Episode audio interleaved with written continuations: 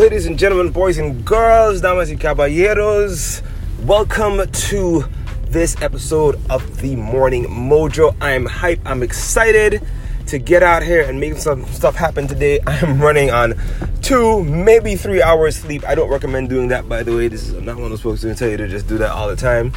Working on a project last night, trying to remodel my office, relocate, Don't know, just destroy and put together, move to a new space, my little home office slash studio.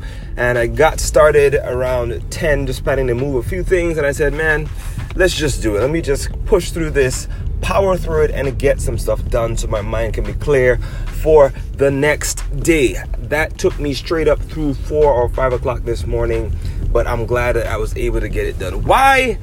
Am I telling you this story? This story I'm telling you because the morning mojo for today says get some stuff done. Get some stuff done. There's nothing more relieving, more relaxing, more rewarding than scratching some, some things off of your some things. Scratching some things off of your to-do list.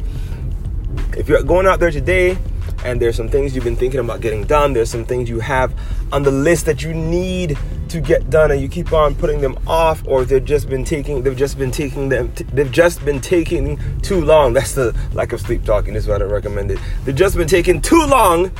I'm encouraging you today to choose a hero day. Choose a hero day where you're gonna go large you're gonna go hard and push and really either get it done or make significant progress on it or them so you're gonna choose that hero day and really go hard at making sure you put a dent, you put a, a solid, a solid push on that thing so that you can make progress and get it off the list and clear your mental bandwidth to move on to something else that really matters.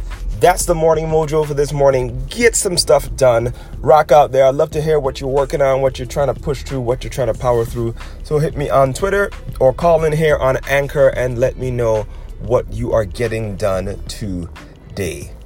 That's your morning mojo for this morning. Have a powerful day.